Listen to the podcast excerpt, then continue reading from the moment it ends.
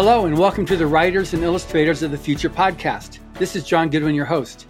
This podcast is dedicated to the aspiring writer and artist and will provide inspiration and tips from top professionals in the field. If you've been listening to this podcast or are new to it, I thank you very much. I would also appreciate if you took a moment to follow it on whatever platform you use to listen to your podcasts. Today's guest is author and editor Scot Noel. Scot Noel was published in. Ron Hubbard Presents Writers of the Future, Volume 6 in 1990, which helped launch a very successful career as a writer and in starting his own science fiction and fantasy magazine, Dreamforge. This is his story. He also reveals what he is looking for from authors wanting to be published. Welcome, Scot. Hi, thank you, John. Thank you for having me back. It's exciting to be here. Absolutely. We last spoke a couple of years ago, and um, so now that uh, we've grown quite a bit, I'm looking forward to uh, sharing the great news of your uh, magazine. Now you're in the fifth year now. This is our fifth year. Yes, we're just entering it, which is amazing. So that's that's great. I remember your first year in the in the first issue at a Writers of the Future uh, workshop. We got copies of that first issue um, that we um, either the first or second issue that we passed out to all the winners. It was very exciting. The start of a new science fiction magazine. And so I'm anxious to talk about that. And the importance of what you do with Dreamforge cannot be overstated because you're that special and now very rare component in the publishing world as a science fiction magazine. So let's dig right in. Okay. So first, would you like me to tell the folks what yeah, Dreamforge is all about? Absolutely. All right. Sorry to interrupt you, John. Um, but the idea for Dreamforge came to us in like 2018 or so. My wife is very involved in this. She's our layout artist and and, and line artist and does a, does a lot of that work. But um, we were basically getting dissatisfied with what we were reading in science fiction and fantasy in terms of everything trending toward the dark and the apocalyptic and dystopian. And that's not the science fiction necessarily that we grew up with. I, I, myself am a big Star Trek fan, and we wanted to do something that basically said, you know, hey, there there is a hopeful future. Um, humans are great problem solvers, and you know we can basically get around all of the challenges that are are before us. You know, I myself believe that the future has always been the better place to be. I certainly wouldn't want to have lived even in the 40s and 50s. I certainly wouldn't want to have lived 200 years ago even a, a, generation past i'm i'm in my mid 60s and you know by this age if i were in any other age i would you know be blind crippled.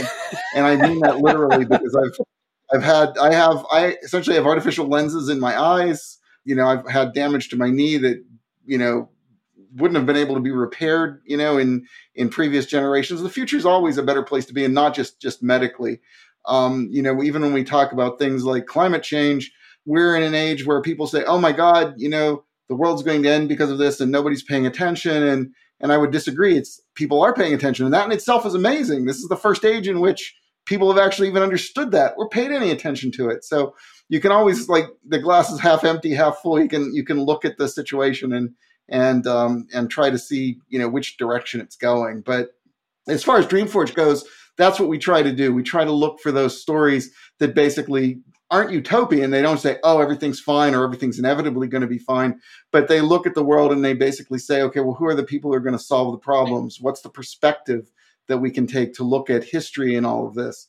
And like a tagline that we often use for our stories is that um, in all worlds and times, our tales revolve around those individuals and groups who bring meaning and value to the world, whose actions are of consequence, and whose dreams are the vanguard of things to come. And that's that's basically Dreamforge which is amazing. And I, I really appreciate this a lot too, because that's not dissimilar to what we do with writers and illustrators of the future.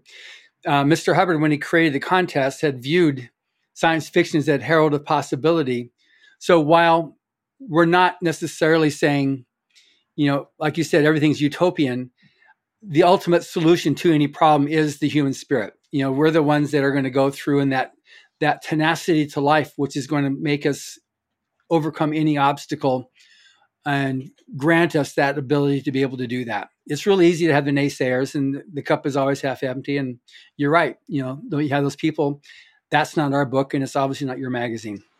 Well, and, and the other thing, and, and, we've talked about this, but one of the tensions that, that I've always been fascinated with by humanity, not just by science fiction, is just the idea that that you know, are we just a species that's just a natural species like all other ones, that we're no more freer to change ourselves or our situation than like a bison or a blue whale, or you know, are we some special species, you know, an ascendant species that can have the entire universe as its playground. And and that's part of the tension of of dreamforge too. So and that's one of the reasons why we don't look at things as just completely dystopian because yeah we're a very rowdy species john. It's it's like hmm. we have violent tendencies you know um, we you know have have hatreds both interpersonal and interracial and you know all that stuff and we have wars.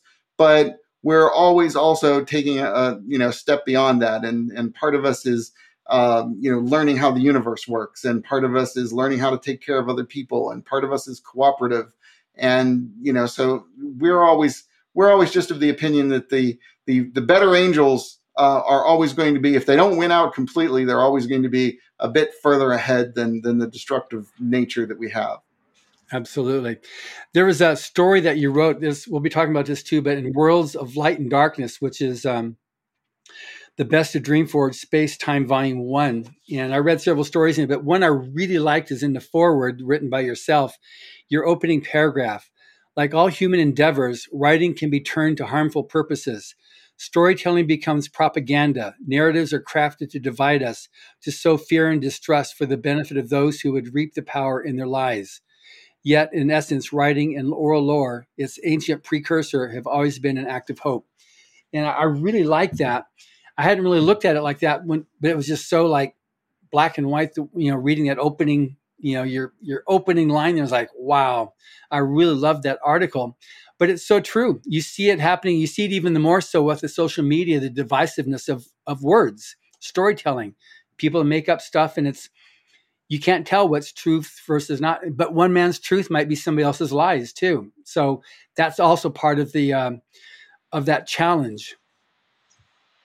Well, social media, uh, you know, a lot of the things that we go through today, those are brand new tools for us. It's like as a species, we don't necessarily know how to deal with that or know where that's going to evolve. And I think when we started, it was very naively thought that it was going to just, you know, open up uh, free freedom of expression for everyone, and and the entire world was going to be able to to you know talk about ideas and ideas would have equal footing and the best ideas would win out. And and obviously that's not quite the internet that we know. We know an internet of very cacophonous voices that just you know want to fight with one another and put each other down and troll one another and and all this sort of thing. That's not the entirety of the internet though. Uh, you can right. certainly look at that if you if you want to but you know, I belong to any number of, you know, Facebook groups and, and that sort of thing where that's that's not the message at all. And people are cooperating with one another, especially like our writers groups, helping one another write, um, helping, you know, the when we work with our first line readers from around the world, helping find good stories to put in the magazine. Um, you know, the cooperation and the goodwill is is certainly there but like anything else, the the the you know bully voices or the nasty voices can certainly get the attention and can certainly make it look like that's all there is. Sure. Well, in the old days, you used to have the stockades, and you had the the women and men that went around spreading uh, rumors and and false tales would end up in the stockades. You know, they just you see them and um, they'd be out in the open for ridicule, and that was that. That was the handle. You don't have that anymore. It's it's, that's why the future is a better place to be. Because now you can just go on you can go online and you can say whatever it is that you want and no matter how ridiculous or silly it is you know you'll you'll get some some attention and nobody essentially puts you in jail for it. So when you know they talk about all this censorship online it's like i'm i'm not sure exactly what they're talking about because there's an awful lot of of different opinions all over the place there, and some of them are pretty nutty, and some of them are are certainly. Uh, you don't have to look far either to find very you know wise and reasoned people who are giving balanced uh, information. It's it's just you know we, we like listening to our own voices we like getting validated we we actually enjoy being in those those echo chambers where people are agreeing with us because we all want to we all want to think we're smart we all want to think we know the answers and and the internet is is basically just a playground where you can you know find everyone who agrees with you you can get in your little huddle and and sometimes that's a little destructive but but like I said, um, it's a brand new tool. We don't know exactly what it's going to look like or how people are going to evolve to use it in 50 years, 100 years, 200 years. It wasn't even around, you know, when I was was a young man and was learning my trade and and doing stuff. It's it's so brand new that we we really don't have a handle on. For sure. But it's interesting that the the value of science fiction and fantasy itself as a genre, you know, even though what gets told and what's allowed and what's current in the way how it's actually the storytelling that's that's acceptable or as it is accepted in the complexity of it still has that a purpose i think at least that is either for the for the dystopian stuff here's you know a warning you know or somehow or another some some type of a satirical bent on it to poke fun at you know what's happening or the trend that's going to get people to say hey whoa whoa whoa. How do you see that? Well all those voices are tremendously tremendously useful. So i would never say hey you know our stories are the only type of stories to be told. I love horror stories but dreamforge doesn't publish horror stories you know that kind of thing. Uh, so when when um, you're talking about you know dystopian warnings and you're talking about satire and all those things those those voices in in the mix are extremely valuable. The idea is that that anything where you're where you're writing fiction, you're you're really engaged in an initial act of hope because you're not writing to say, "Hey, we're all doomed and we're all going to die tomorrow," and just give up hope. No matter what you're writing about, even if you're making fun of your government or if you're making fun of corporations or whatever, you're basically doing it as an act of hope that you can make some change, that there will be some incremental movement toward the better in whatever that situation is we're simply basically stressing the idea that those changes will happen not that not that they're impossible. We're stressing the idea that there are people who are working toward those changes and will succeed in some elements of, of those changes.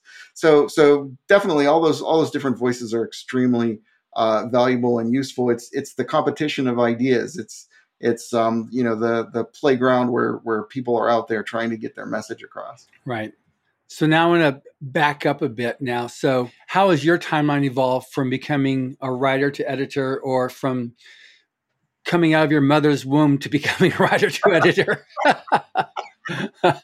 well, I, I, I never planned on being an editor is, is one good place to start.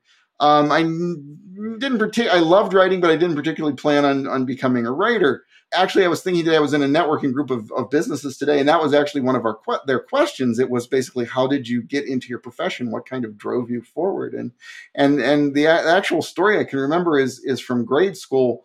Um, we were being taught by a teacher, grade school teacher. I was actually a nun. I went to Catholic school, who was trying to ground us in the idea of saying, hey, you shouldn't pay attention to those silly science fiction stories that you see on TV and in the movies and stuff. And and they were giving us the the she was giving us the idea that if you were to have a computer that could actually work like that, that you see on the movies, or or a robot that you could see in on TV. Like to, to be as smart as a human, that computer would have to be as big as the whole planet Earth. And, you know, think how silly that is. And and that's not what I thought at all. My my initial childish brain basically said, so you're saying if we built a computer as big as the planet, it would it would could be as smart as a person. And I said to myself, that's only an engineering problem. that's not some fundamental uh, um, thing that says this can't be done. That's that's just engineering and and that's exactly what happened you know as as i grew up and in my life because when i was that age computers that don't do what my cell phone will do took up huge amounts of space in like a warehouse and and they had to be refrigerated and and every step along the way as i grew up to high school and college and that sort of thing they got smaller and by college it was a computer lab you know and then basically they were selling uh, computers to people. I remember getting my Commodore 64 and saying, you know, this is absolutely silly. I don't, I, I don't know why they decided to sell these to people, but what are people ever going to do with these? But as long as they were silly enough to make one, I'm going to buy one. so that, so that I have this, I may never have this chance again. And, um, you know, but we obviously went from the, the Commodore 64 to business computers and I, I saw them come into the businesses where I worked. And I just fell in love with the idea of progress and technology and how the world was changing. Um, just seeing things like um, I went to school and actually learned a slide rule, and that was at the time when calculators were coming in. And naturally, we were told that uh, calculators, you weren't allowed to use those because that's that's just crazy and you need to learn how to use your slide rule and do this stuff in your head and you're never going to have this tool when you're actually doing something and for me again it was that same reaction that i had in in grade school it's like that's silly. Why are you even saying that? You know of course we're going to be using these devices. Yeah those It's tex- those be- texas instrument calculators were so Oh, cool. yeah, anybody that had texas Instrument was like cool. Uh, it's it's just going to be like a couple of years and and th- these are going to be the standard thing that you Yeah. use. So so i always saw that and i was very very interested in that. So that was part of my career and in just learning to love the computer while everybody else at any place that i worked was terribly afraid of them. I loved them and i wanted to know how they worked and learn the networking aspect of it learn how to do things learn stuff word processing all that kind of thing. And then just kind of tangential to that was how i got involved with writers of the future. Um, went and and um, uh, bought a copy of Battlefield Earth at some point as a as a young man, and I absolutely loved that book. But I remember it was very early in the contest because this contest has been around for quite a while, and um, there was a card in there that said "Submit to Writers of the Future." So I did that. Uh, obviously, didn't get in on my first try, but uh, in, by volume six, I was in second place there, and um, you know that was a transform transformative thing because it's now it's like oh I, maybe maybe I can do some writing here and this is pretty cool. Well, one of the things that happened that combined the idea of the computers with the idea of writing was that um, when I was at, at that particular point, there was a computer game company that was starting up in my area. And you guys are so good at the publicity, the um, letting people know in the area, hey, this person won this international contest and as a writer and all that, that the computer gaming company called me up and said, "Hey, you you write. We need a writer." Um, and I said at that time they couldn't offer me what I was making, but I would have jumped for computer stuff at any point. It's like, um, can can you know can you let me sleep on your couch and give give me hot dogs? I don't know. I'll come. Uh, spaghetti. We'll have spaghetti once in a while. I'll come and, and work for you, and we'll just we'll just figure it out. And and that turned into a that turned into a decade long career because I went from um, uh, line, you know, basically writing novellas and short stories and things in the, the, the game character interaction text to basically direct voice director to um, uh, associate producer, eventually to project manager in charge of you know multi-million dollar games that we were putting out at that point. And by that point, I could eat. Uh, but um, and and that also that same company, which at the time was called Event Horizon, and eventually beca- became called Dreamforge. Guess where the name of the magazine Yes. came from? My wife was working there as well. So um, we've probably been we've been working together for you know every day for like 30 years. We just a little while later made just decided to get married, and we we still work together every day, uh, and we've been doing that forever. But um, so so that's how essentially the love of computers and the idea of the future and how we were evolving intersected with writing, intersected with um, uh, you know getting a job with computer games, and then eventually, as my wife and I founded our own business, which is is based in web development. That's actually what I do today. Am I still a writer? Yes, I'm a content developer. Um, I don't write a lot of fiction, but I write for companies all over the country as far as um, their particular content and blogs and and that sort of thing, which is also a great way to learn stuff. It is an amazing way to learn about how things are changing around the world and and in different industries. But um, there was a point in um, 2018 or so because you know we've had the company for a long time. We've got a young partner who's starting to take over responsibilities. We've got staff. We said, um, you know, we're we're we actually don't have to work 15 hours a day, so let's find a way to do that again. so so you know i came up with this idea well it'd be kind of cool to to write uh, you know to get a magazine together and and uh, you know we we've both been you know talking about how things are so dystopian looking let's let's do something that's a little different than that. And that's where dreamforge comes from. So i really didn't have a plan to become an editor. It wasn't like it was like basically that year it was like 2018 and it's like yeah i think i can do this. Let's let's do this. But that's the same attitude that i think both of us have had and is a good attitude is you, you just see kind of an opportunity and let's try to do it. The, the worst thing that can happen is you you know fall on your tushy and you know learn what your capabilities are what you can and can't do. So so we started dreamforge. Uh, i remember getting some of the first stories that we had submitted that um, i would look at them and i would say you know these are really good. I want to publish these. And, and my wife jane said you you still don't know what you're doing you don't know if that's any good or not and I would say, I, I said, yeah, yeah, this this this is good, you know, and um, because we some of our first submissions were really that good, and it threw us off a little bit because you hear about the slush pile and how awful most things are, and and you know, it, it, didn't turn out that way, and I still don't think it's that way. I think a lot of people write a lot of good stuff. Obviously, we can't publish it all, and some people, you know, do need some help and some guidance, and we've, we've gotten into that. But um, and I'm sure you you guys see that with Writers of the Future, just just by the length of the list of your honorable mentions and silver honorable mentions and stuff. It's it's like there's a lot of good stuff in there. You're you're yeah. just you know trying to to filter it down and and and that sort of thing. that's that's like, that's, that's like the top ten percent. What you see as honorable mentions. Yeah, yeah. We and as far as publishing, um, like we end up, you know, the numbers are just the numbers. It's like we can buy about two percent, and what I uh, always try to tell people, I try to, one of the things we try to do is give people a realistic understanding of how publishing works, at least from our perspective, because we were never in it before. We had to learn everything. Mm-hmm. But we can publish about 2%. And that's because that's what the budget allows. And when we're doing that, we're not saying, oh, these are the best 2% of everything that came in. There could be a really terrific story, but if it's a horror story, it's like, I'm going to say, well, this isn't right for Dreamforge. Yeah, it's not your market. Or, yeah, or I could have, um, five out of you know let's say last time we did submissions we got like 650 submissions let's let's say five of those were really terrific mars stories well unless it's my intention to do a mars themed thing which it wasn't i can't buy five mars themed stories i might even look at it and say but i you know i had a pretty good mars story in the last issue and i don't really want to have another one. So there go five stories that were perfectly good perfectly publishable and they're going back to the author. We're not and and we don't call it rejection we call it returns because we're just returning your story. I can't use this right now.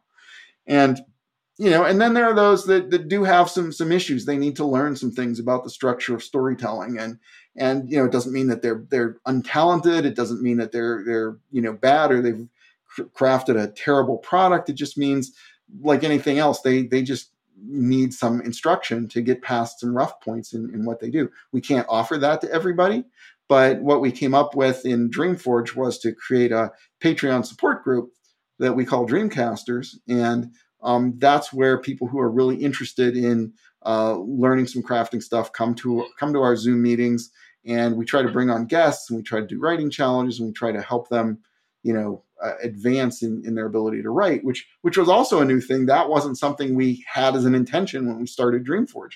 We just just wanted to make the magazine, and then over time, as you're working through all these hundreds and hundreds and thousands of stories, you kind of get drilled into your head. It's like I know what's wrong.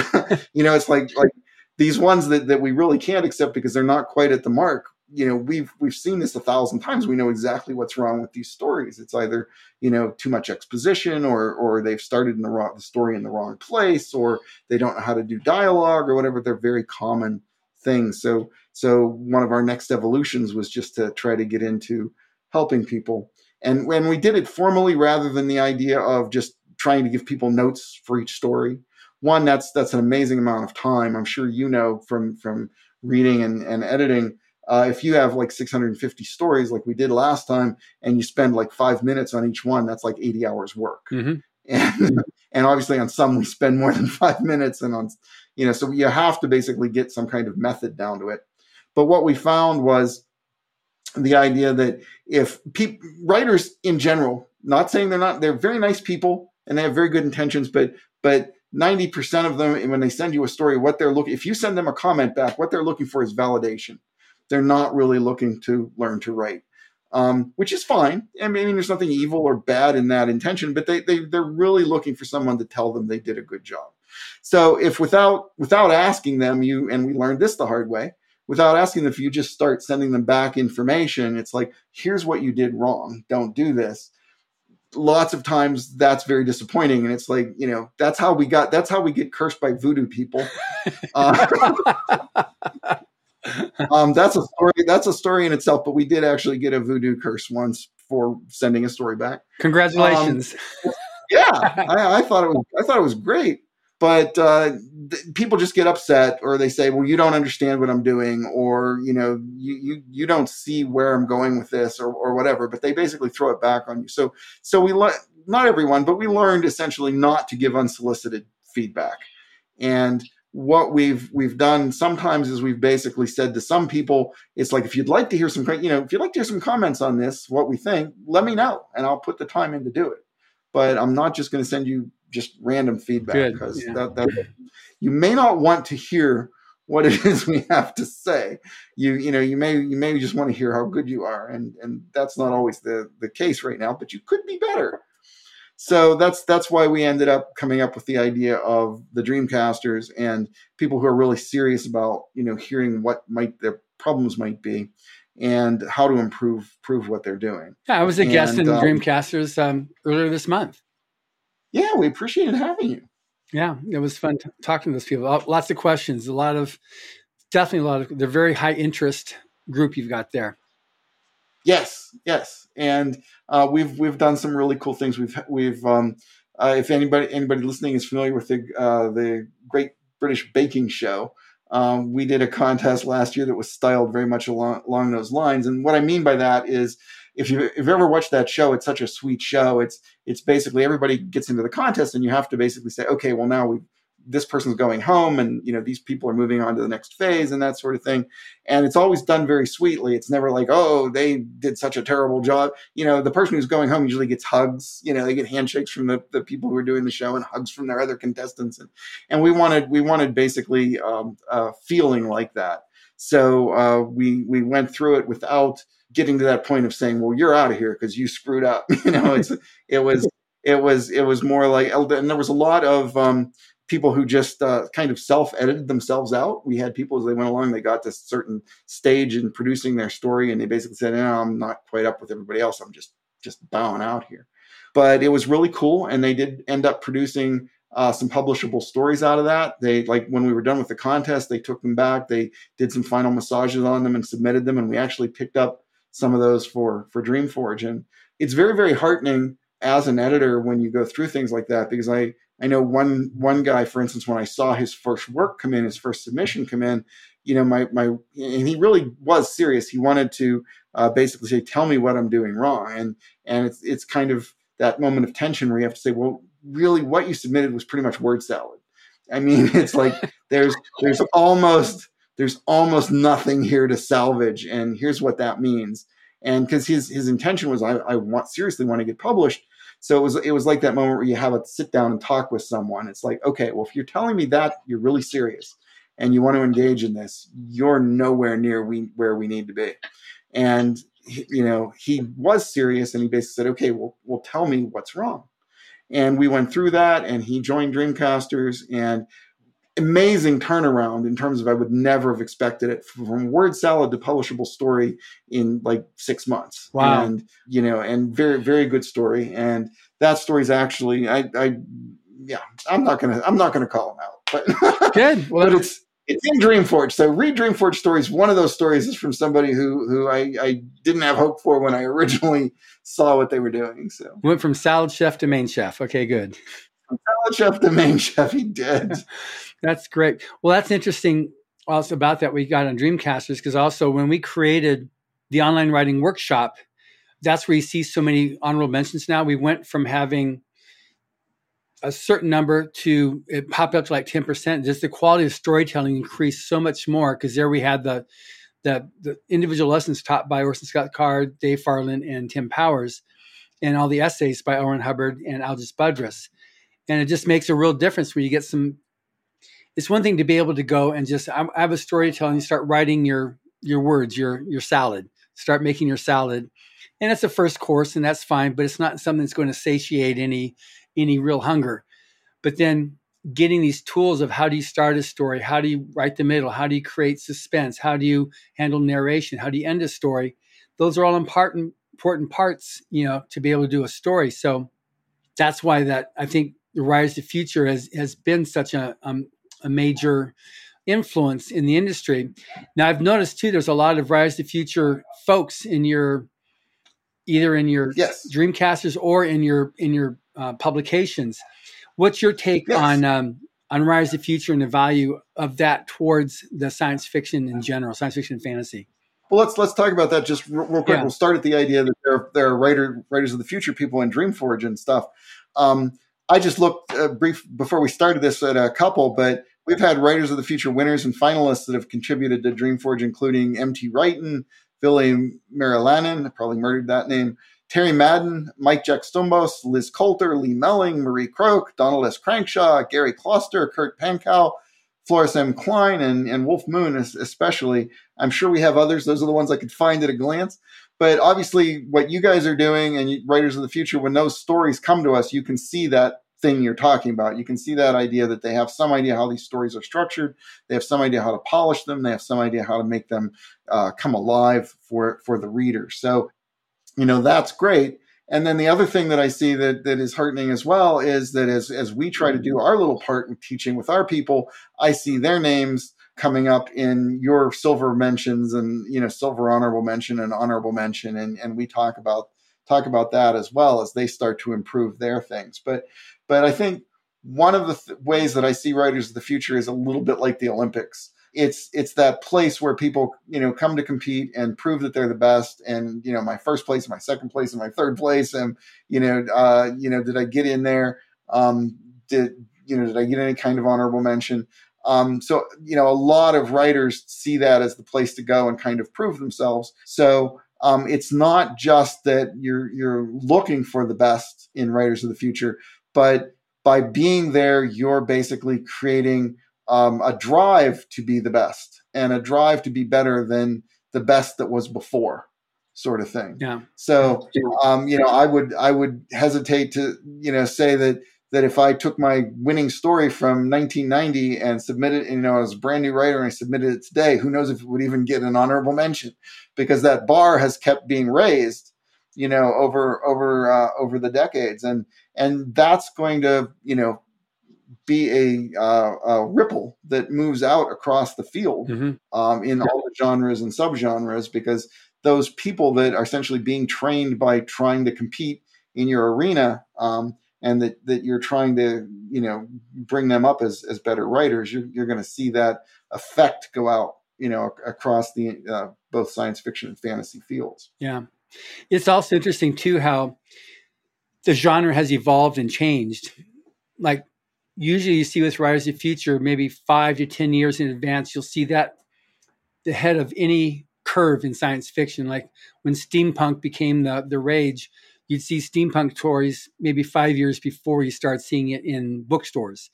And so, it, which kind of makes sense too, because the, the writers who win are become are the next they're, they're the writers of the future. You know, they're the ones you can be reading down the road. So, like Scot Noel, you know. So, uh, so, but it's but it's true though because these are the new voices, and so we had Pat Rothfuss, you know, and Brandon Sanderson. Epic Fantasy had done really well with Lord of the Rings, but there wasn't a whole lot there for a while. I mean, he had Eddings, which I loved reading his his works, but then there wasn't a whole lot. It didn't become the big thing and then you start seeing more of that as as these people got through recognition and you've got um, rune lords with dave farland and and i said with um, he was a winner in volume three but then you had some of these other winners that have gone on or maybe they just got honorable mentions as in the case of brandon you know so mm-hmm.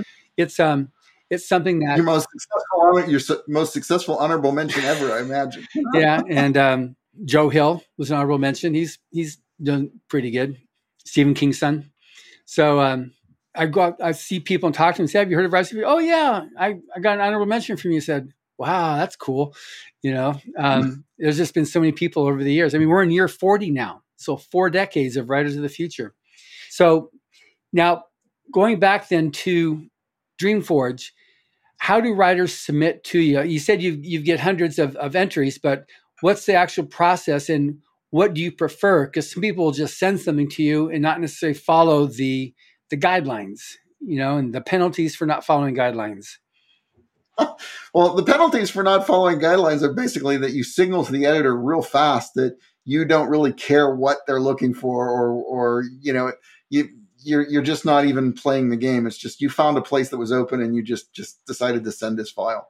But how how do you submit? Well, first of all, we only uh, accept submissions for certain periods during the year. They're not set periods where I can tell you, well, every May we do this, but uh, because Jane and I have, you know, we work full time jobs besides this, so so our schedules can can be unique, and, and we have to try to find set aside time to do things. but we will announce, and we announce this on the usual places that writers usually know, like Ralan and Duotrope. We also have a page on Dreamforge that you can follow. So you go to dreamforgemagazine.com slash call dash four dash submissions. So call dash four dash submissions after dreamforgemagazine.com. And we'll always post there what's going on. And it'll say the portal is open or the portal is closed, uh, or we're, you know, going to open the portal on a certain date. Next submission period will probably be sometime in spring of the year. But when that that comes open, uh, we have essentially an online portal um, that is our own. Uh, we we don't use um, Submission Grinder or whatever. You know, there are a lot of other ones out there, and and you basically just need your file. You need your Word doc file your RTF file, and you need to upload that into the portal and tell us who you are. You know, write, it gives you the opportunity to write a little cover letter uh, and submit that. Um, and what that does then is that gives me the opportunity to basically have that available in our cloud-based system for all of our first line readers who are literally around the world. I have have uh, people who work for me with you know work with me from Canada, England, Australia, New Zealand, Germany. You know, depending on on what who's available during that time, and it gives us a lot of ability then to read those stories and to comment on them and see other people's comments and and you know try to get a feel for for what stories we think are are actually you know the the ones we want to you know possibly publish here in, in the coming period. But um, so it's it's basically a portal submission process uh, we're looking for anything ranging from poetry of like you know very short poem to um, flash fiction to the maximum that we want right now is 5000 words. So so we, we cap it at 5000 words. And obviously we're looking for for hopeful themes. So uh, writers who are familiar with the idea of solar punk or hope punk or simply a good story that has a positive ending um, those are the kind of uh, things that we're looking for. And um, you know we, we go from there and then then we basically just try to to go through that as as quickly as possible although for us that can be six to eight weeks and um, and get back to everyone and pick the, the, the ones that we're able to buy. Our big thing this year in our fifth year, and we we basically want to increase our revenue to the point where we can pay eight cents a word. We're paying seven cents a word right now. Our big goal for year five is to get that up to the professional rate, beginning professional rate of eight cents a word. So anybody who buys a subscription, anybody who helps us out with, we have a Kickstarter this year, or any of the other buy buy merch on our website, get a t-shirt. Anything you do, really, you're helping us achieve that goal because we really are in it for the writers and uh, and you know the illustrators, and we want those creative people to basically be rewarded at, at a level that at least means something. You know, we're not you know handing them uh, a banana and a free copy. We, that's, that's good of you. we not to say not not to say that really small presses, you know, are uh, are bad for doing that. Um, you know, don't that sort of thing. We have to start somewhere. Sure. Everybody has to start somewhere. But but our goal has been to continually improve the ability of, of what we can what we can pay our creative people. Good. Now you've got two incarnations of your stories. You got your magazine, and then you've got your the best of Dream Dreamforge. So how does that work? What qualifies for best of? Is this based upon your take, or is it upon like what used to be in in um, the old magazines, where the fans would write and say these they'd vote for the top stories of of that issue, and you take the fan verdict to determine who the best uh, stories are.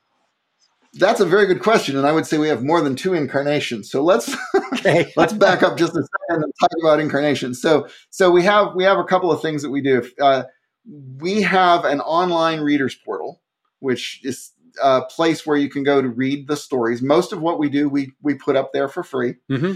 Um, we also have digital copies of, of Dreamforge. Now, the, the online digital copies, the difference they have from print is that we not only have stories, but we also have articles. So we will have articles. One kind of article I call Hope Notes, where we just talk about things. Like uh, people may or may not have heard that the Great Barrier Reef had a really good year this last year. It it, it had amazing recovery, um, you know that sort of thing. So we we will have articles that talk about this idea of look things can move in the right direction. Sometimes there are good things happening. Uh, we have articles since we have become so focused on helping writers, uh, articles on writing. I will write articles on writing, but we also have our, our resident writer, Wulf Moon, who's a Writers of the Future winner and very successful at, at, at being a writing coach and helping other writers along. And he contributes an article uh, every time from his Super Secret series. And um, uh, we, we publish those articles. We also have um, uh, online line edits. We, we, usually every issue we we can find someone who will say, yeah, it's okay if you show how what the first draft was to the end draft and how we got there and what all the line edits were. That's fine. I'd love people to be able to see how that happened. So for paying subscribers, you know, we have we have some of those features. So that's we call that Dreamforge Anvil, and that's actually quarterly. And um, uh, so we do that once a quarter to get those out. And then what happens is we will take um, the first two issues of the year, so the first two quarters of the year, first half of the year, and we will combine those into a print magazine. The stories, anyway. A lot of the other features we, we can't all put, you know, in the um, in the print, but in we combine that into a print issue, which, as you can see, we we try to have very nice covers. Here's the issue before that. They're they're uh, full color. They're illustrated. You know, we have uh, very nice uh, illustrated interiors. Uh, so that comes out twice a year. And then uh, this uh, one that you've been talking about, Worlds of Light and Darkness, is an anthology that we actually did with um, Uproar Books and in cooperation with Space and Time magazine. And the best of uh, Dreamforge there to get to your question. Uh, those Dreamforge stories were were my my picks. They're, they're the ones that I love, not you know. So hopefully the hopefully everyone else did too. But you know, I'm still just uh, being editor there and and saying this is what I think some some of our best stories are. And actually, I would I would have called it these are some of my favorite stories. But the uh, the the you know that the the label best of was more a publisher decision than an editor decision. So you know we're we're just trying to um, all all of these venues to try to build a community. I think would be the best way to say it. Right. We're we're not we're not so much trying to build a, a publishing empire of things as as build a community uh, that basically just much like Writers of the Future is doing. You're trying to bring along these writers and improve the the quality of the product in the field and we're trying to build a community of people who say i know how to write hopeful stories and I, I know how to write good stories and i also know how to be an advocate for the idea that we're you know not all going to die in a nuclear holocaust. that's good to know. Yeah, that's. I think that's one thing that's important that uh, writers need to know is markets, understanding what market means. Like Dreamforge is a market, Writers of the Future is a market, and just because you're not accepted doesn't mean you didn't write a good story. It's just that it's not your market. Can you explain that a little bit more? It's like maybe it's we're doing that the hammer and anvil where we're just beating up, but people still don't understand that. So just really, when you get something back, it doesn't mean that your writing wasn't good. Because I know writers until they've gotten over whatever hump will immediately introvert. I'm not good enough. I'm going to quit. I can't do this. But that's not what's being said. So clarify that piece a little bit more. Oh, I think that's absolutely true. And um, you could you could write for a lifetime on something that you really really love, and it simply not be marketable. It's uh, there's nobody out there who wants your particular thing, and you should you know become self published, and you should try to, to, to build an audience, see if there are other people out there who, who love what you do. But it it certainly doesn't mean that that what you're writing isn't competent or capable or engaging. Uh, sometimes that does mean that, but um, it's a little bit like I always use the the. Well, I will get to the idea of markets here in a second, but I always use the analogy of mar- martial arts. You can basically practice in your basement forever, and that doesn't mean you can go fight a black belt.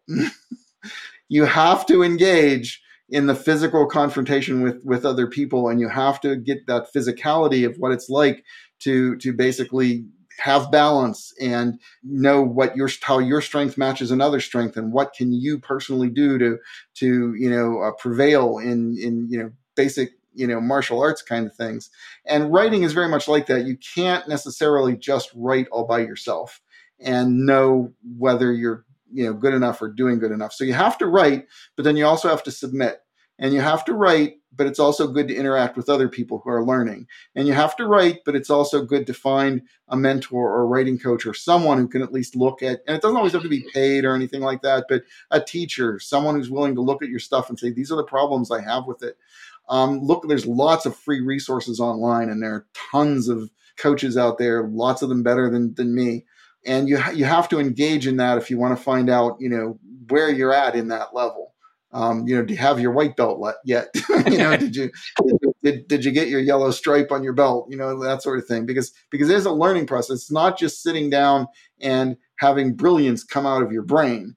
It's basically learning to make some moves and then learning what you what you did that didn't quite work and then learning how you improve on that and then deciding, oh, I see that I'm going to be really good at dialogue. That's really one of my strengths. So I'm gonna I'm gonna focus on that because it, it really is something that that I can win if I do. Uh, you know that kind of thing. But but in doing all that, in learning and in growing and in writing the million words you need to to be able to to you know advance toward professional level, just as you said, you have to pay attention to markets. It's it's not a question as I you know alluded to earlier. You could send me an absolutely brilliant thing, which is some kind of mood philosophical piece, and it could be worthy of the New Yorker or something. I'm going to look at it and say, this isn't Dreamforge. This isn't what I'm doing. Mm-hmm. Um, or you could send you could send me something that's that's very good, but it's just like the last thing I published, and I'm not going to do that. One that's kind of well known in in in our little industry, Clarkesworld. Uh, Neil Clarke's not going to buy a zombie story. Uh, it's just not going to happen. As soon as he sees the word zombie or figures out that there's a zombie in it, it's not it's not going to be in in um, in Clarkesworld. Uh, so every market is something has something like that, and you need to pay attention to what are they doing, what are they buying, and then you need to at least approach that. And sometimes I've had writers, um, you know, when we've explained everything that we need to explain, and when they've read all the stuff, they they you know we return the story and they came back to us with I met all the marks. I've heard this this phrase, but I met all your marks. And I would respond to that and say, "Yes, you did. You hit every single mark." And guess what? That was the opening ante into the game. It's like you had to do that before we would even look at it. and once you did that, then we were able to evaluate it. And you just weren't as good as this other guy over here or it wasn't one that we particularly wanted or whatever. But yes, hitting the marks is kind of like the entry fee. It's like, yes, we're glad you did that, but that doesn't mean I'm buying the story. Right. Um, you know, so so you really have to pay attention to to what the markets are, what the editor wants, you know, that sort of thing. And we're living in a wonderful age. We're living in an age where you don't necessarily have to pay attention to the editor as the gatekeeper. It's like, of course I'm a mm-hmm. gatekeeper. I I you know, founded the magazine and I want it to go in a particular way. So naturally, I'm going to be a gatekeeper. But you can go out there and start your own stuff. It's I had no publishing skills. um, you know, I, I just basically learned it because I wanted to do it. And if you really want to do something, you can certainly get a website, you can get online, you can get on social media, um, you can start writing, write little bits of stories on Twitter, you know, find people who want to follow you and just, you know, just, just make your way. Uh, I think today, even one of the ways you can get into traditional publishing is is go out there and um, self-publish, find an audience, and if you go to a, a publisher with an audience, it's like you know, look, it's like I have a million followers. I I sold this many ebooks or whatever. It's like, do you want to see something from you know? That's you're going to them with with something that that uh, they would pay attention to. I get it. Like with Writers of the Future, even I just I had a, a recent um, this this past weekend had Jody Lynn and I did two um, Zoom events for New Year. You know, here's New Year, make it New, New Year's resolution of getting that story written, and one of the big not big problems. Sometimes she'll get great stories, but there's no speculative element in it. It's just a really good story. So she has to send thank you very much, and and um, it's just we re- we return it because it's not speculative fiction, which is another factor too. You know that people have to have. Or, or the speculative element comes real late. We've seen that um, where it's it's a perfectly normal dramatic story, and you, it's page twenty before a speculative element is introduced, and that's part of that idea of structure. It's part of the basic things that we would teach to our dreamcasters. It's it's basically you you can't do that. right. Oh yeah, this is science fiction. Okay, so here we go. Then the robot came into the room. You know, Now, one thing too, which is um, which we've taken a definite stance on, which is AI uh, created work. With now a new rule that's going in volume 40 that uh, we reject anything that's AI created. Have you had any issues with that yet? We have not had any issues for that yet, and I'm kind of sad because I want to see an AI written story. so you know, I, I, actually want. I have this conceit that I'm smart enough to be able to tell the difference, right? And and I don't know if that's true unless I actually get to you know see it. So I'm not encouraging people out there to submit AI written stories to Dreamforge, but if there's someone out there who has experience with that and and can say, hey Scot, here's here's what we mean you know, I'd I'd certainly like to see see an AI written story. But you know, obviously, we we we want to basically we're here for creative humans. We're not here to pay machines, and we're not here to pay people to just push a button and and generate a story. I do wonder though how this is because again that idea of remember I, I, talked a little earlier about calculators came into the, the, use and my teacher said you can't use a calculator but then everybody's using a calculator a couple of years later uh, same thing with with illustration and Photoshop. There's AI.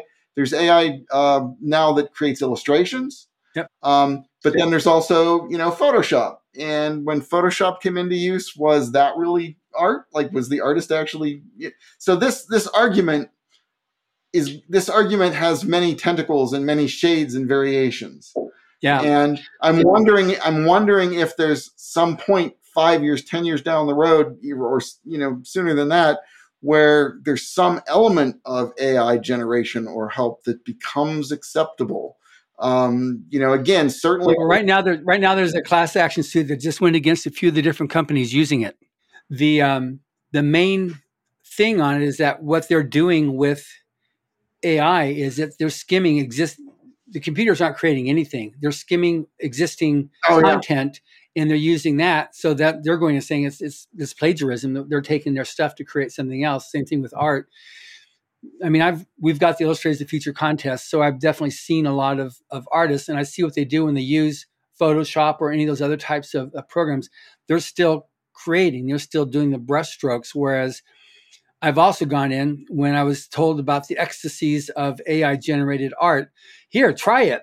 You know, so I went and I gave the different commands and I did a piece of art, quote unquote. I used that very loosely. And it's like, for for what we see with illustrators, the future and rise the future is just it's so wrong. Our purpose is to recognize and help nurture new talent, and so that's what that's all about. So I was just curious where you stand at with with Dreamforge. Yeah, and I certainly I certainly understand it because before this was before Dreamforge. One of the little steps before we got into Dreamforge was uh, we we actually ran an art contest for science fiction because we had some friends who my wife's an artist. We have friends who are artists.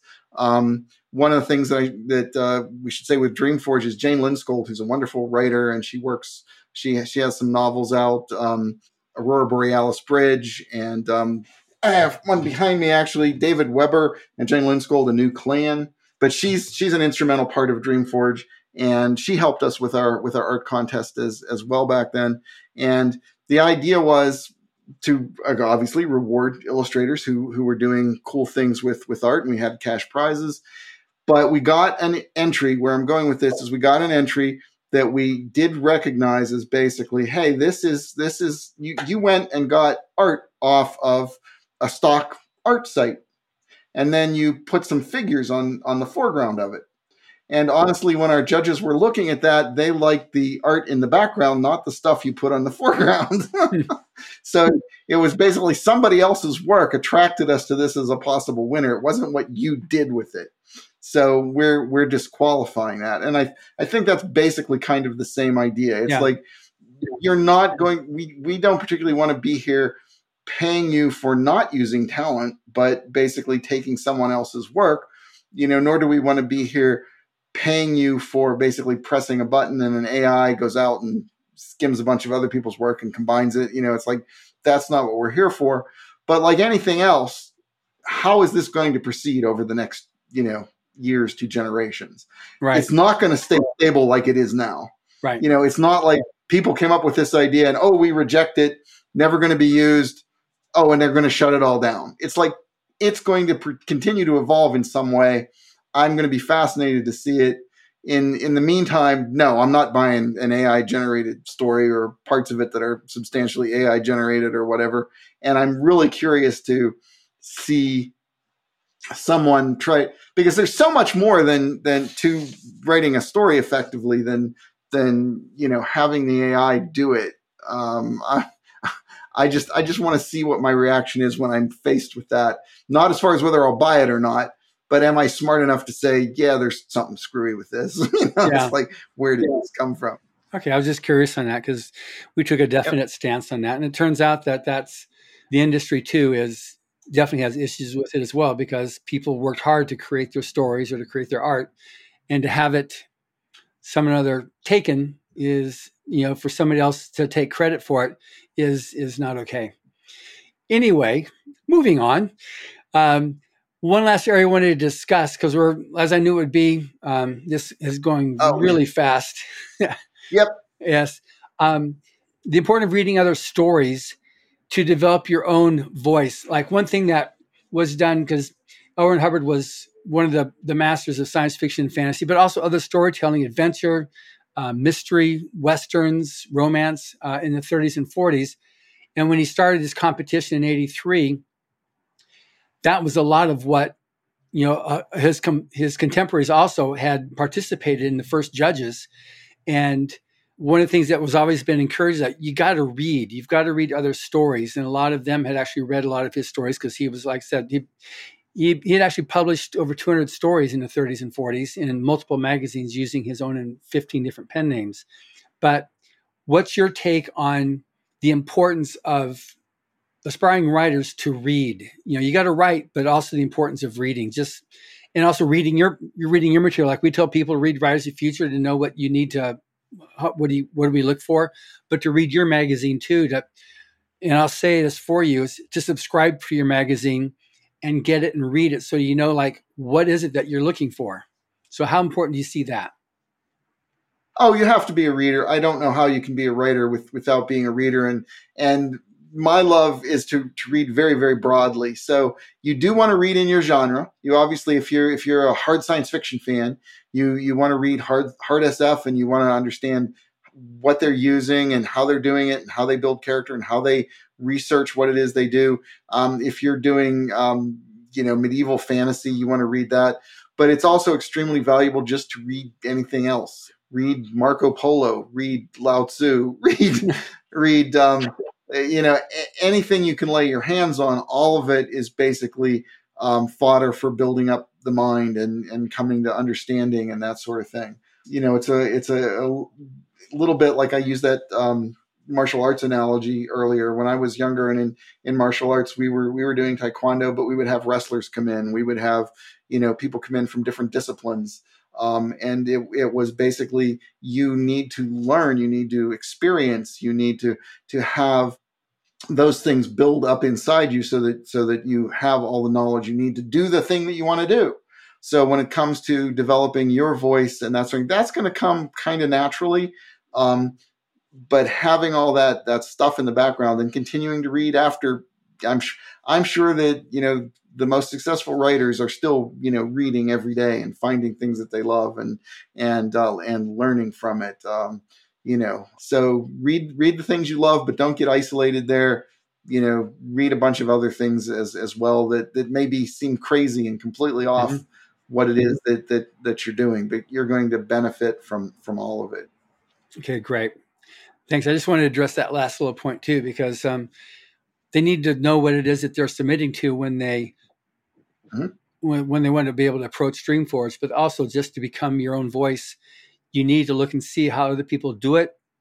What do they do? How they do this thing? Maybe you have to read a story twice. One is just as a fan, you know, as, as employment, as enjoyment. But then again, okay, now how did they accomplish that? I really like this story. What did they do? What was their, what was their take on on on adding these these characters or on building the suspense that really hooked me? And then study it as as a, a writer to see what do they do. So anyway. Well, actually, one little, yeah. one little writing exercise that I that I like to tell people is go get your favorite book, something you know that's your favorite author. Look at a chapter, whatever, and you rewrite it. It's like read it, understand what's there, and then rewrite it. It's like why are they better than you? And it's like you're going to see stuff. You're going to be able to figure stuff out. It's like like what did they do that makes them sound so good and makes this so? And where did where did you fall short of that? And Right. and again that that really engaging with it to to try to understand it. Well, that's great. Good. Well, we've gone through our hour, so I just want to end off with um, one last question of you. Like, again, how do people, first of all, sign up for and subscribe to DreamForge? And and um, I guess that that answers yeah. Yeah, you can learn everything you need to know by going to dreamforgemagazine.com. So just go to dreamforgemagazine.com. You can learn all about us. There will be links to subscribe, all that sort of stuff. But I do have a special for your listeners, John.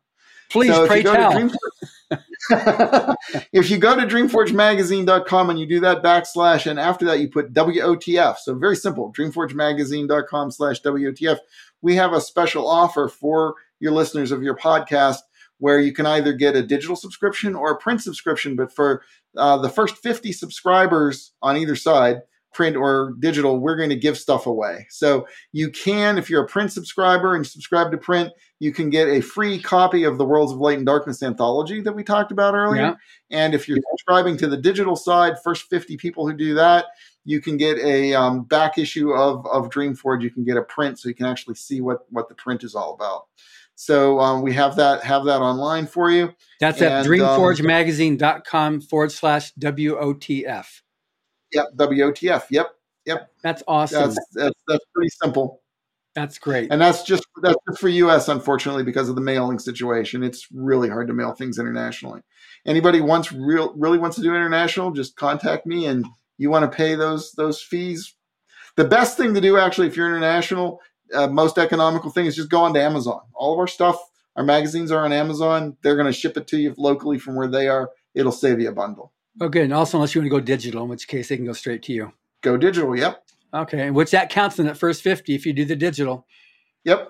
Good, because we got listeners from uh, over 110 countries. So um, I don't want to discount the fact there'll be people outside of uh, mainland United States, North America here. Oh well, okay. We'll, we'll always make a deal. You just might have to do it by emailing me. Okay, good. uh, send us out through the contact form, and we'll figure out how to how to give you a discount. But That sounds great. Anyway, that's great. Thank you very much, Scot. And thank you for listening. Subscribe to the Writers of the Future podcast wherever you get your podcasts. We've also been syndicated on the United Public Radio Network where you can find these podcasts as well. Writers of the Future series can be purchased wherever books are sold in the US, Canada, the UK, Australia, and South Africa, and available everywhere via Amazon.com. We are especially appreciative of our sponsor, Carnation, for supporting this podcast. Carnation has been making delicious milk products for over a century and is still going strong. Writers and Illustrators of the Future are contests created by L. Ron Hubbard to provide a means for the aspiring writer and artist to be seen and acknowledged. It is free to enter and open to amateur short story writers and artists of science fiction or fantasy. Again, thank you very much, Scot. thank you, John.